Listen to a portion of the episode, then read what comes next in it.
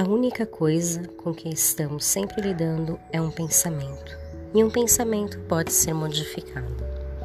Não importa qual seja o problema, nossas experiências são tão somente efeitos externos de pensamentos internos.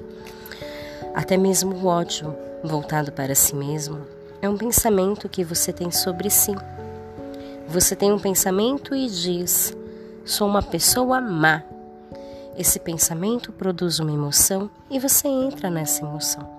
Todavia, se você não tiver o pensamento, também não terá a emoção. E os pensamentos podem ser modificados. Mude o pensamento e a emoção desaparecerá. Isso é apenas para mostrar onde conseguimos muitas de nossas crenças.